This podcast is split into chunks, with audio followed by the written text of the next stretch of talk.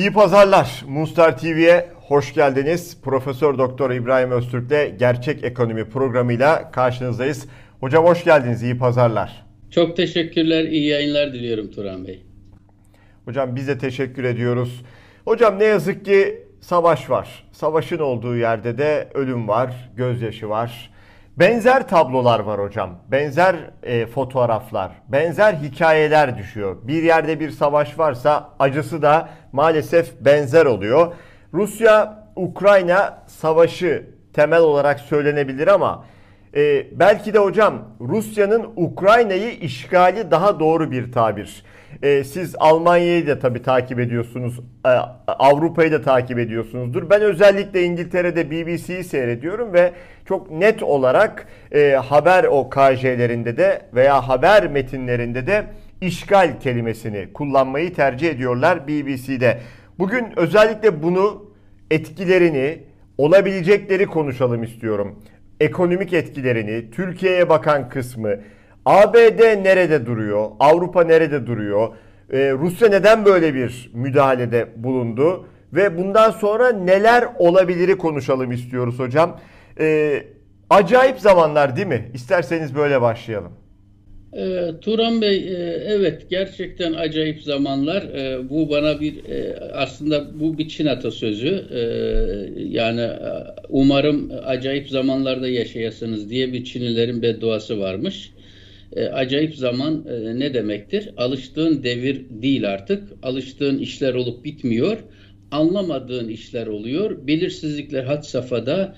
Pandemisinden savaşlarına kadar, otoriteryen rejimlere kadar e, e, kökten din, dincilik, terör e, dalgalarına kadar artık sanki böyle İkinci Dünya Savaşı'ndan sonra kurulan küresel barış ortamı hızla elimizden kayıp gidiyor. Ee, Amerikan e, hegemonyasına dayalı bir tek kutuplu e, Rusya ile çatışan çift kutuplu bir dünyadan çok kutuplu bir dünyaya geçişin e, acıları çekiliyor, sancıları çekiliyor. Amerika süper güç olma pozisyonunu bırakmamaya çalışıyor ama öyle gözüküyor ki buna muktedir olacak elde var bir şeklinde garanti kesinleşmiş mutlak bir üstünlüğü artık kalmadı.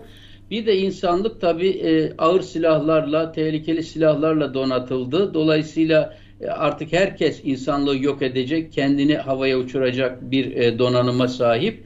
Böyle olunca e, bir kararsızlık, bir belirsizlik dönemi e, belli ki önümüzdeki dönemin temel e, karakteristiği olacak gibi. Şimdi e, bu tabii e, Rusya'nın Ukrayna'ya girişini bir işgal olarak elbette bence de doğru ifade bu. E, biliyorsunuz benim görüşüm e, Rusya ile NATO arasında bir savaşın olmayacağı yönündeydi. Rusya'nın suhuletle oraya gireceği yönündeydi.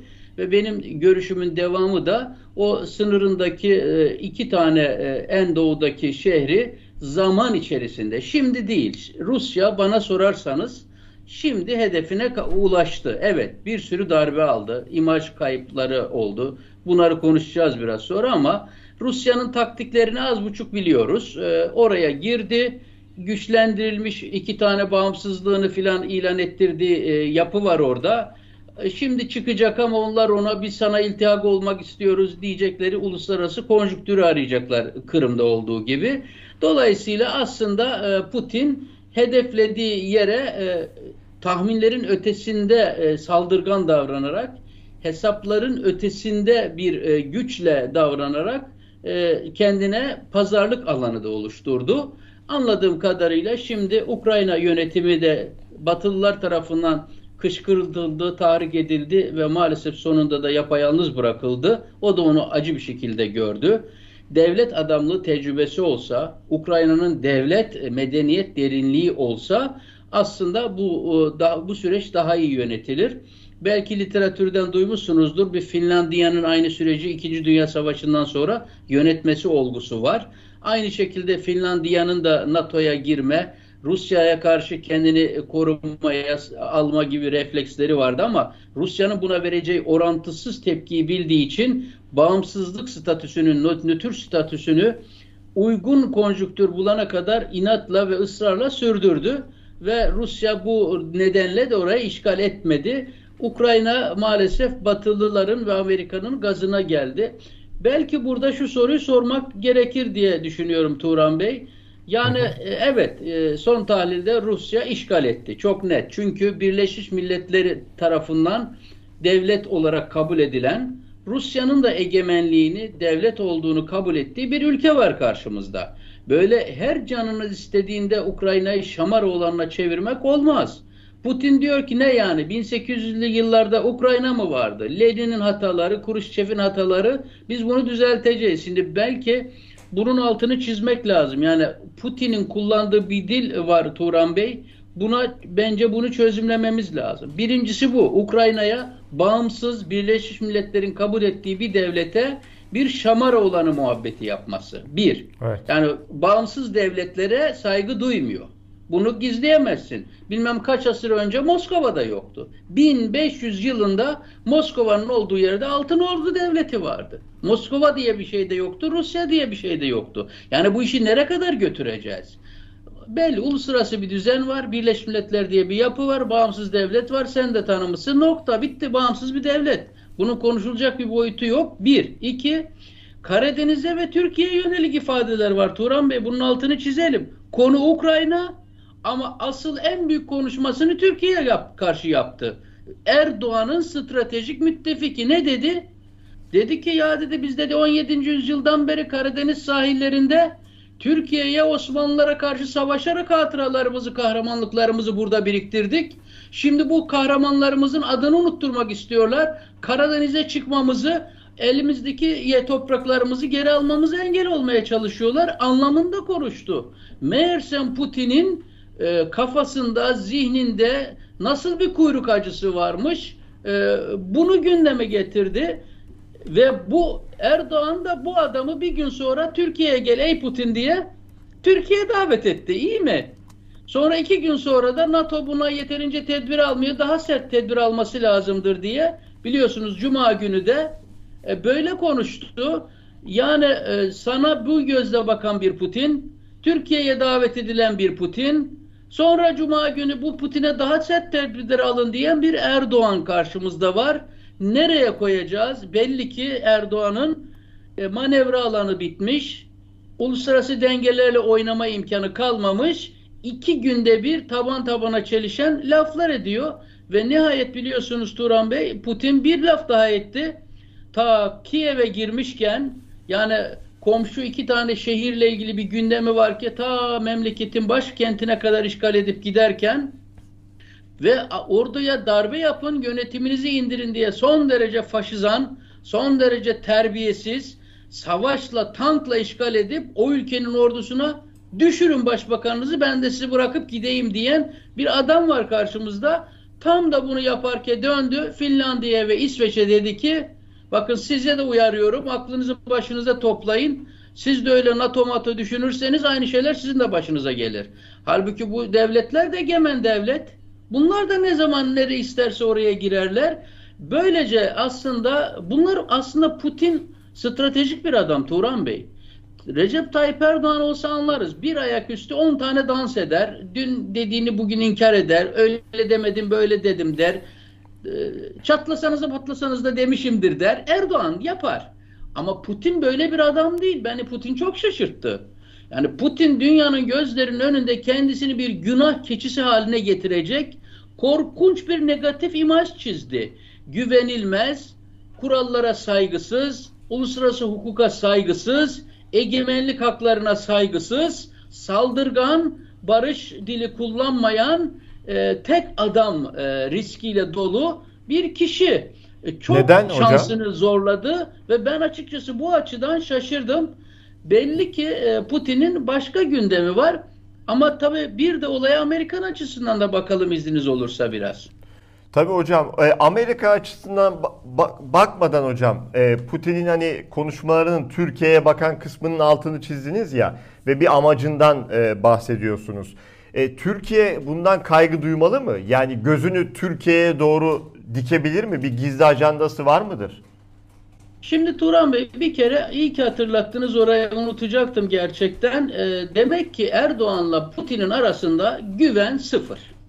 Evet. Bunlar birbirlerine kamuoyunun önünde e, stratejik do, dost, ortak e, muamelesi yapıyorlar. Masanın altından bunlar belli ki birbirine tekme tokat girmiş durumdalar. Çok net olduğu ortaya çıkıyor. E, nitekim e, Erdoğan da ilk fırsatta e, tırnak içinde söylüyorum stratejik dostunu e, hemen e, NATO ile değiştirmeye kalktı. Putin bunu not etmiştir zaten. E, Rusya bir e, şıp çıktı bir devlet değil. E, büyük ve derin bir devlettir. Rusya'nın tarihsel duruşu e, batı yönünde ve güney yönünde Akdeniz yönünde ilerlemektir. Çünkü dünya dengeleri burada kurulmaktadır. Sibirya'da kurulmamaktadır. Dolayısıyla Putin'in Türkiye'ye yönelik, Karadeniz'e yönelik, Boğazlara yönelik bu tavrı yeni de değildir, gelip geçici bir heveste değildir. Devlet olarak duruşlarını yansıtır. E, bence zaten Türkiye NATO'ya yalvararak girmiştir. E, sırf Stalin'in Türkiye üzerinde, Boğazlar üzerinde, Kars, Ardahan üzerindeki bitmek bilmeyen taleplerine karşı Türkiye NATO'ya girmek zorunda kalmıştır. Ama bence bu olayla birlikte en önemlisi bu ikilinin arasında hiçbir güvenin olmadığı. Zaten düşünsenize 9 e, tane askerimizin başına biliyorsunuz Amerikalılar çuval geçirmişti. Lanet bir şey, e, ulusal onuru zedeleyen bir şey. E, kötü Türkiye yönetimi maalesef buna cevap veremedi o tarihte. Pozisyon da alamadı buna karşı. Türkiye bunu unutmuyor tabii. Unutmamalıyız açıkçası. Başımıza gelenleri unutmamamız lazım. Bir yere iyi not etmemiz lazım. Toplumsal hafızaya, devlet, kurumsal kültürüne bunları not etmek lazım. Ama Putin'in yaptığı daha mı azdı? 35. Resmi rakamlara göre 35 askerimiz. Gayri resmi rakamlara göre kimisi 300 rakamını telaffuz eden var. Ne yaptı? Gittiler e, e, Suriye'de e, askerlerimizi katlettiler. Erdoğan e, e, ta Moskova'ya kadar gidip tersi olması gerekirken özür dileyip yatıştırmaya çalıştı. Ayakta bekletildi, kameraya alındı, dünyaya yayıldı. Dolayısıyla e, e Putin ile Erdoğan arasında ki ilişkinin e, maalesef Türkiye'yi bir yere götürmeyeceği, akşamdan sabaha yıkılacak, bozulacak bir güvensizlik ve itibarsızlık üzerine kurulduğu net bir şekilde ortaya çıktı. Tabi bu durumlarda Türkiye'nin e, opsiyonlarını e, kaybetmesi, e, manevra alanlarını yok etmesi, Amerika ve Rusya gibi iki tane küresel devi elde avuçta parası olmayan, kurumları çökmüş, beşeri sermayesi çökmüş, insan kaynakları yok edilmiş bir ülke, bu iki hatta Çin'i de koyalım, üç tane küresel devi göya birbiriyle karşı kullanmak Göya bu dengelerde ayakta kalmaya çalışıyor. Bugün itibariyle tümüyle iflas etmiş. Manevra alanı kalmamış. İşte bu nedenle de Türkiye'nin şu anki bir numaralı gündemi Turan Bey yeni manevra alanları oluşturmaktır. Belki evet. programın akışında bu Amerika'nın perspektifini konuştuktan sonra belki bu Türkiye'nin pazarlıklarında acaba yeni bir şeyler oluyor mu diye biraz sorgulamalıyız onu. Sorgulayalım hocam ama Amerika ile isterseniz devam edelim. Çünkü gözlerin çevrildiği önemli adreslerden biri de tabii ki ABD. Orada durum ne hocam? Biliyorsunuz şimdi e, Trump'ın gitmesinden sonra e, Biden'ın Foreign Policy'de çok uzun makaleleri yayınlandı. Biz bu makaleleri Hı-hı. burada tartıştık. E, Putin demokrasi ve insan hakları önceliğini asla feda etmeyeceğini demokrasi ve insan hakları standartlarına uymayan stratejik ortaklarına durumu gözden geçireceğini ve mücadele edeceğini söylemişti. E Putin gel Biden geleli bir seneyi geçti. E, maalesef Biden e, tümüyle blöf yapan ve sözlerin arkasında duramayan bir insan konumuna düştü. Afganistan'dan stratejik bir coğrafyadan e, çekildi. Buna kimse anlam veremedi. Fakat en önemlisi şöyle bir şey gözüküyor Turan Bey. Biden dostlarına güven veremeyen, düşmanlarına cesaret veren bir pozisyonda bulunmaktadır bugün itibariyle. İşte bunun en son örneğini Ukrayna'da yaşadık. Gariban bir ülkeyi doğru dürüst savaş tecrübesi olmayan, savaşçı bir ırk değil, barışçıl bir millet. Ukrayna biliyorsunuz sonsuz bir ova. Tankla bir yerden girseniz hiçbir ufak tepe e, gelmeden önünüze diğer ucundan çıkacağınız bir şey var. Geçen bir arkadaşım anlattı.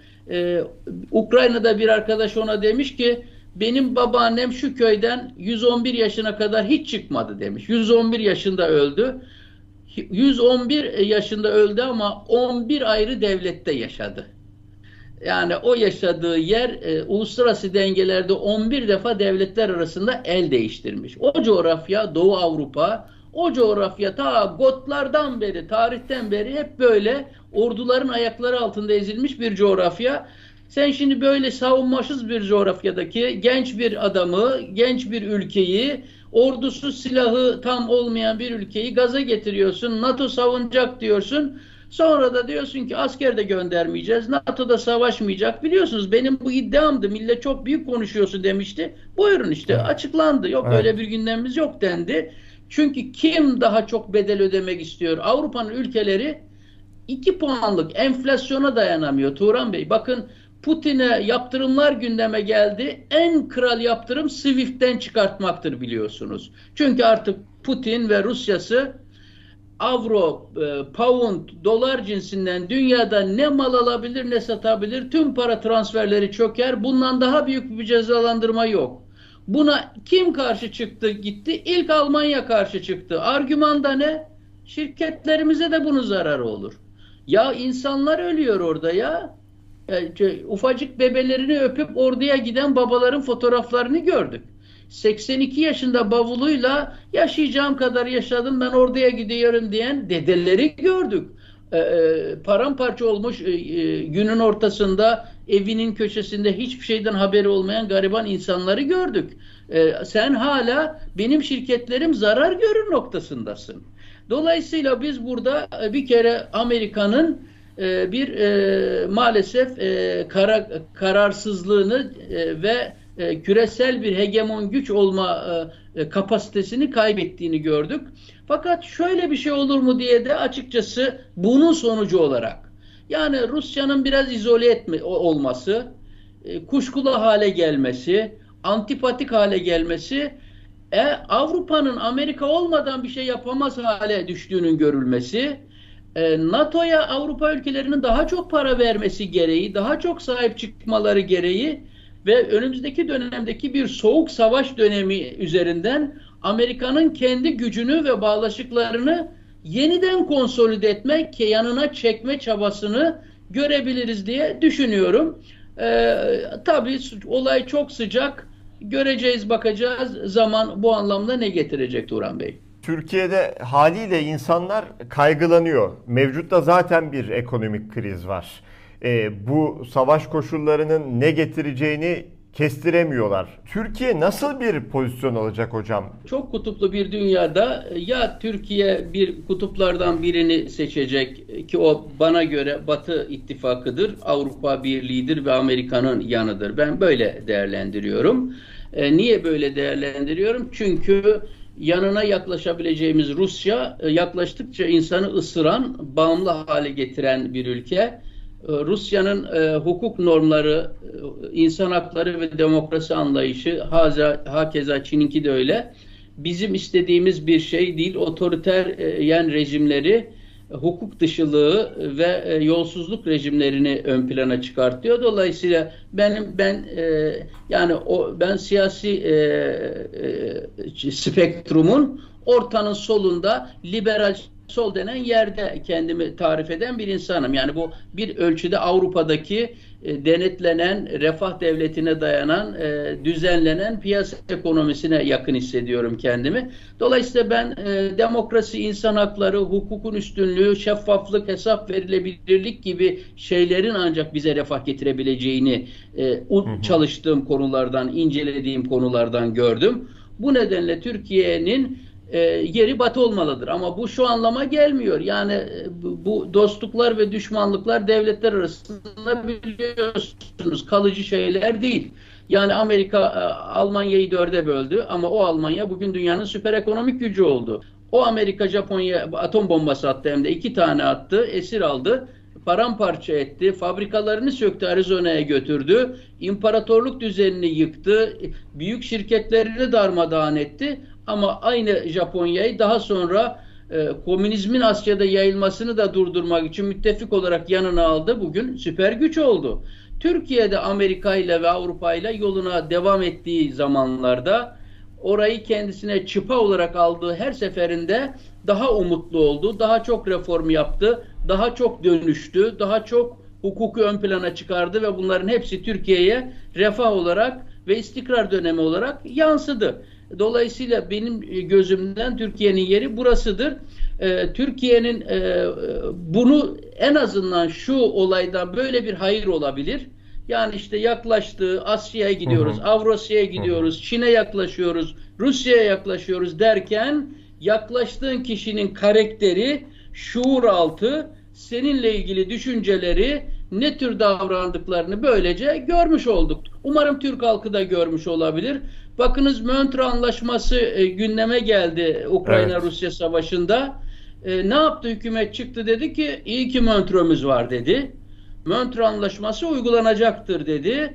Montreux'un kuralları geçerlidir dedi. Ama bu Montreux ile uğraşmayın. Bu Cumhuriyet'in, Atatürk'ün önemli bir kazanımıdır. Bunun altını oymaya çalışmayın. Aynı şekilde Lozan'ın da altını oymaya çalışmayın. Bunlar tarihin çok zor konjüktüründe Türkiye'nin tapularıdır, çıpalarıdır, omurgalarıdır, köşe taşlarıdır diyen e, emekli paşalar şu an hapse konulmak üzere yargılanıyorlar.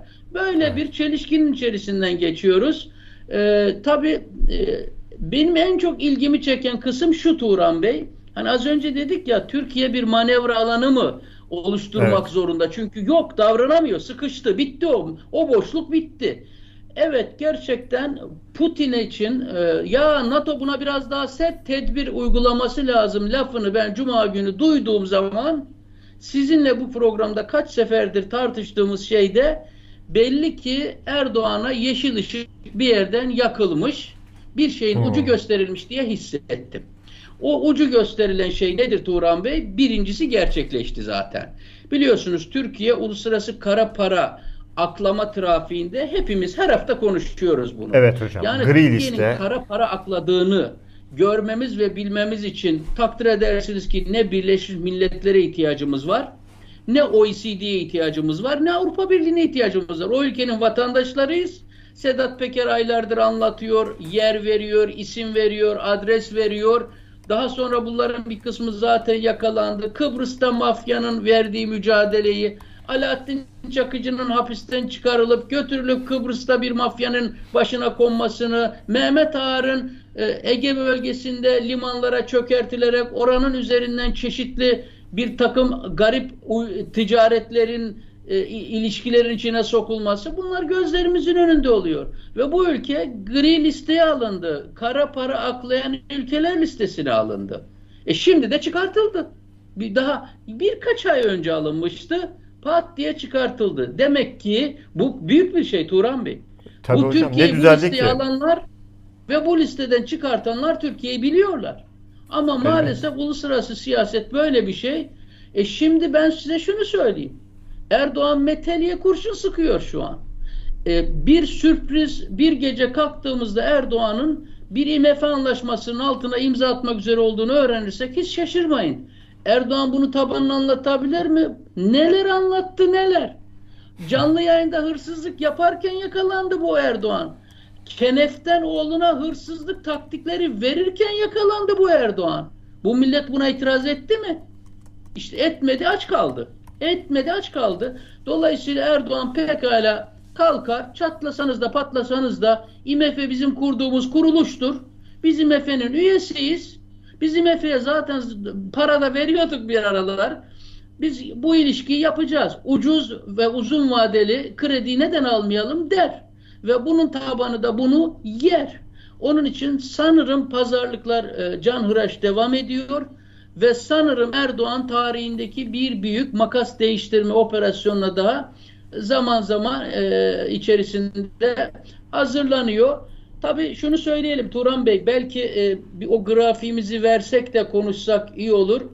Şimdi e, ekonomide IMF konusunu gündeme getirdik Turan Bey. Bakınız hı hı. işte e, şimdi günlerdir kur zıplayacak diye ellerinde şimdi açıklayacaklar. Henüz açıklamadılar ama bir gün öğreneceğiz yine. E, bu Ukrayna-Rusya kapışmasında kur bir anda fırlayıp gitmesin diye e, tuttular e, yine kaç milyar dolar olduğunu bilmediğimizde bir parayı yine sattılar. Bu 1 milyar denen rakamla Türkiye'nin ne acıları tedavi edilebilir, ne sorunları çözülebilir ama fakir bir millet peynir ekmek gibi 1 milyar dolar daha satıldı, 2 milyar dolar daha satıldı, 3 milyar dolar daha satıldı şeylerini vakayı adiyeden söylüyoruz. Sıradan işlermiş gibi söylüyoruz. İnanılmaz işler oluyor. E şimdi bu e, Putin 600 milyar dolar rezerv biriktirdikten sonra kafa tuttu. Sen 128 milyar dolarını yerel seçimlerde kuru sabit tutacağım diye satıp yandaşlara verdikten sonra şimdi kapı kapı dolaşıyorsun. Yine para bulmaya çalışıyorsun. Bulamadın. Halkın elindekini dem olarak, döviz endeksi mevduat olarak cebren, tehdit ederek, şantajla alıyorsun elinden ve şimdi işte bu grafiğimizi e, koyabilsek e, göreceğiz. Yani Türkiye'nin e, e, teşekkür ederim. E, e, şimdi niye döviz çıkmasın diye panik halindeler Turan Bey? Çünkü bakın bu grafikte belki e, biraz yaklaşınca daha iyi görebiliriz. E, örneğin bir tane rakam vereyim size. E, Türkiye'de e, diyelim ki e, döviz 15 30 15 50'ye çıksın. E, e zaten 15'e çok yakın düzeyde veyahut da diyelim ki 16 50'ye çıksın.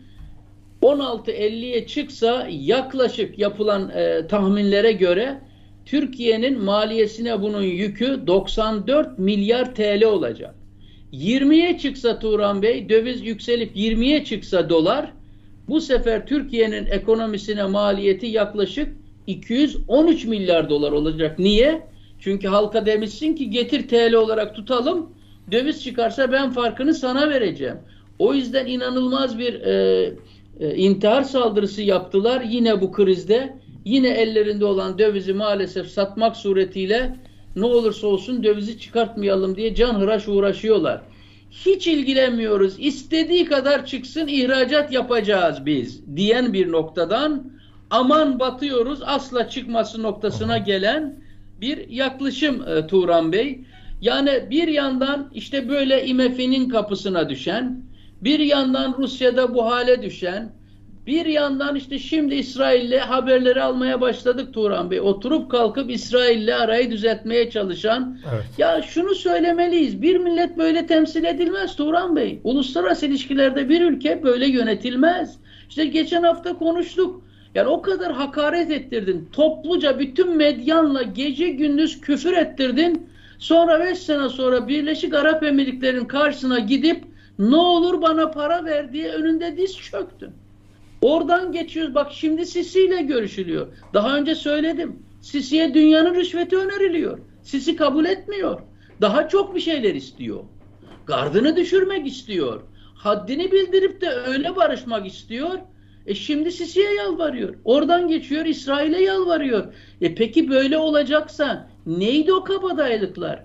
O küfürler, hakaretler, bir devleti yönetiyorsun sen. Kasımpaşa'nın arka mahallesinde halı saha maçı mı yapıyorsun mahalle çocuklarıyla? Bu durumlar nedir? Maalesef şu an biz bunları yaşıyoruz.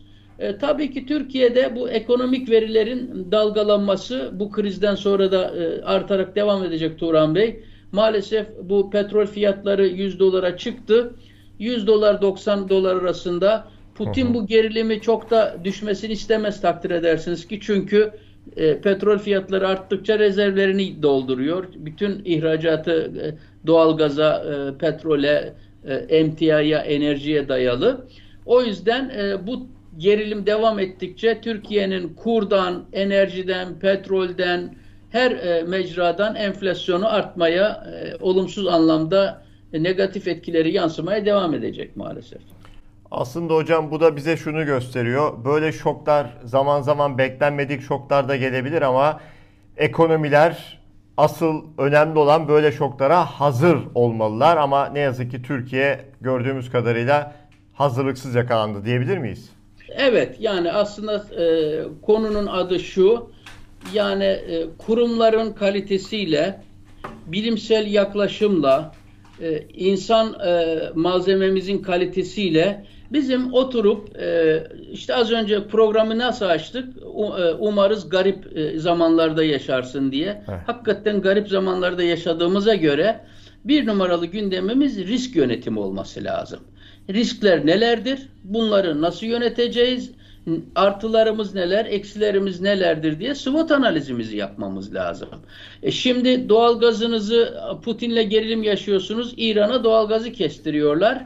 E, o zaman anlıyoruz ki Türkiye'nin depolanmış e, Tuz Gölü'nün altında veyahut da başka yerde günlerce propagandası yapılan doğalgaz depomuzun olmadığı ortaya çıkıyor. E, ne bileyim e, şehirlerimiz e, susuz yakalanıyor. Sulama sisteminin İstanbul'un en büyük barajının yeni öğrendik. E, çünkü yandaşa yaptırılmış e, barajın gövdesi su tutmadığını şimdi görüyoruz. Otoyollar, havaalanları e, insan az yanılır ama yüzde 99 yanılmaz. E, bir basit bir hesabı yapamıyor. AKP'li televizyona çıkıyor. Enflasyon yüzden 107'ye çıkarsa enflasyon 7 kat artmıştır diye hesaplar yapıyor. Yani diyorsunuz ki bu insanlar ulus Amerika ile, Çin ile, Rusya ile şu insanlar bizim adımıza görüşüyorlar oturup. Hem de yalnız görüşüyorlar. Hem de devletin tercümanını da almadan yanlarına görüşüyorlar. Ee, siyasi militanların çoluk çocuğuyla e, düveli muazzamanın yanına çıkıyorlar. Devletin hafızası yok, kayıtları yok. Kapasiteler de bunlar. Akşamın dediğini sabah inkar etmek zorunda kalan bir yüzeysellikle milletimiz şu yeni kurulmakta olan her açıdan yeni teknolojisiyle, siyasetiyle, silahıyla yeniden kurulmakta olan bir dünyada şu kişiler bizi temsil ediyor. O yüzden de maalesef e, hiçbir yerde basiretli yönetim, önden yönetim e, gibi şeylere hasret kaldık. Hiçbir herhangi bir şey olsun ve diyelim ki ya bizim işte çok şükür işte devlet budur kardeşim. Devlet bunun için vardır. Devlet aklı böyle bir şeydir. İşte oturmuşlar, toplanmışlar, konuşmuşlar, tedarikler yapılmış. Bakın şimdi Rusya krizinde Türkiye'nin e, buğday stokları e, gündeme geldi. Hükümet kanadından hiç sorun etmeyin her şey hazırdır. E ben senin doğalgaz hazırlığını gördüm. Buğday hazırlığının yalan olmadığını ne bilelim. Ya bir kere çok komik bir şey. Devletimize inanamıyoruz. Bu çok üzücü çok bir şey Turan Bey. Normalde dememiz lazım ki tamam Rusya ile Ukrayna'nın arasındaki kriz bir sene sürse bu yaz biz buğday alamazsak bizim devlet mahsulleri ofisimiz Atatürk'ümüz kurdurmuş bunu. Bu işler için kurdurmuş. Çiftçi dostu. Çok olursa orada tutuluyor, az olursa oradan veriliyor. Tarım fiyatları regüle ediliyor. Milletin temel bağımlı olduğu gıdalarda stoklarla da yönetiyorsun. Ama inanmadığın için diyorsun ki bu sallıyor nasıl olsa. Ee, kim denetleyecek, kim hesap soracak? Belki buğdayımız yok birkaç ay sonra. E, doğalgaz olayında görüldüğü gibi. Onun için e, basiret de yok ama güven ortamı da yok. E, bunları toparlamak lazım. Hakikaten şaka yani tırnak içinde söylüyorum. Hakikaten şaka bitti Turan Bey. Yani evet. bir uykudan kalkalım ki bunların hepsi şaka olmuş olsun.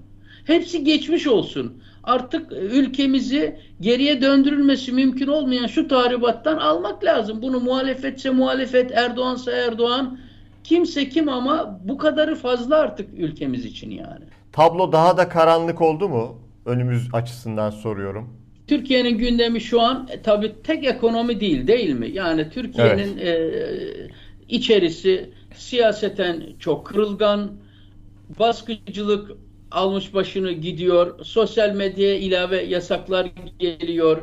Türkiye'de yayın yapan e, yabancı basın yayın organlarına ilave standartlar getirilerek yayın yapamaz hale getiriliyor. Halkın bilgilendirilmesi engelleniyor e, siyasi partiler kapanmanın eşiğine geliyor. Belediyelere tahkimler atanıyor, e, kayyımlar atanıyor. E, seçime Türkiye'nin gidip gidemeyeceği tartışılıyor.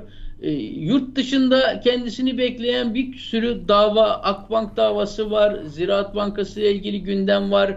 Başka e, Amerikan ambargosunun delinmesiyle ilgili başka gündemler var Bakın Rusya Avrupa Konseyi'nden e, e, üyeliği askıya alındı. E, Türkiye için bu önümüzdeki dönemde Türkiye'ye zaman verildi. Türkiye'nin oradan çıkartılması gündemi var. Ekonomide işsizlik, enflasyon, hayat pahalılığı, liyakatsızlık, kayırma, kadroları yandaşlara dağıtma e, bunlar gündemimizin baş köşesinde ve böyle bir ortamda e, küresel siyaset ısınıyor. Amerikan ekonomisinde faiz artışları geliyor. E, korumacılık dalgası dünyanın her tarafında gündemin parçası.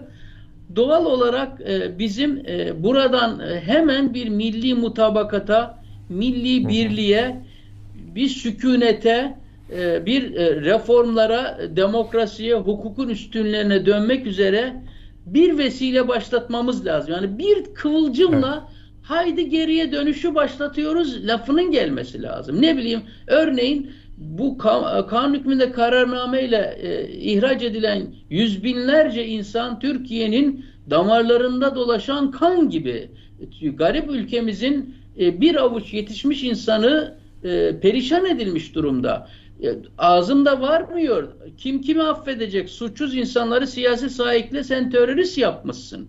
Yani bu Ukrayna olaylarında o elinde bavul e, sokaklara düşen insanları ailesini çocuklarını ağlayarak öpüp e, terk eden evet. insanları görürken e, ne yalan söyleyeyim e, dedim ki benim başıma gelenler aşağı yukarı buna yakın şeylerdi. Yani bir sabah kalktım e, evet. üniversiteye gideceğimi zannederken atıldığımı öğrendim.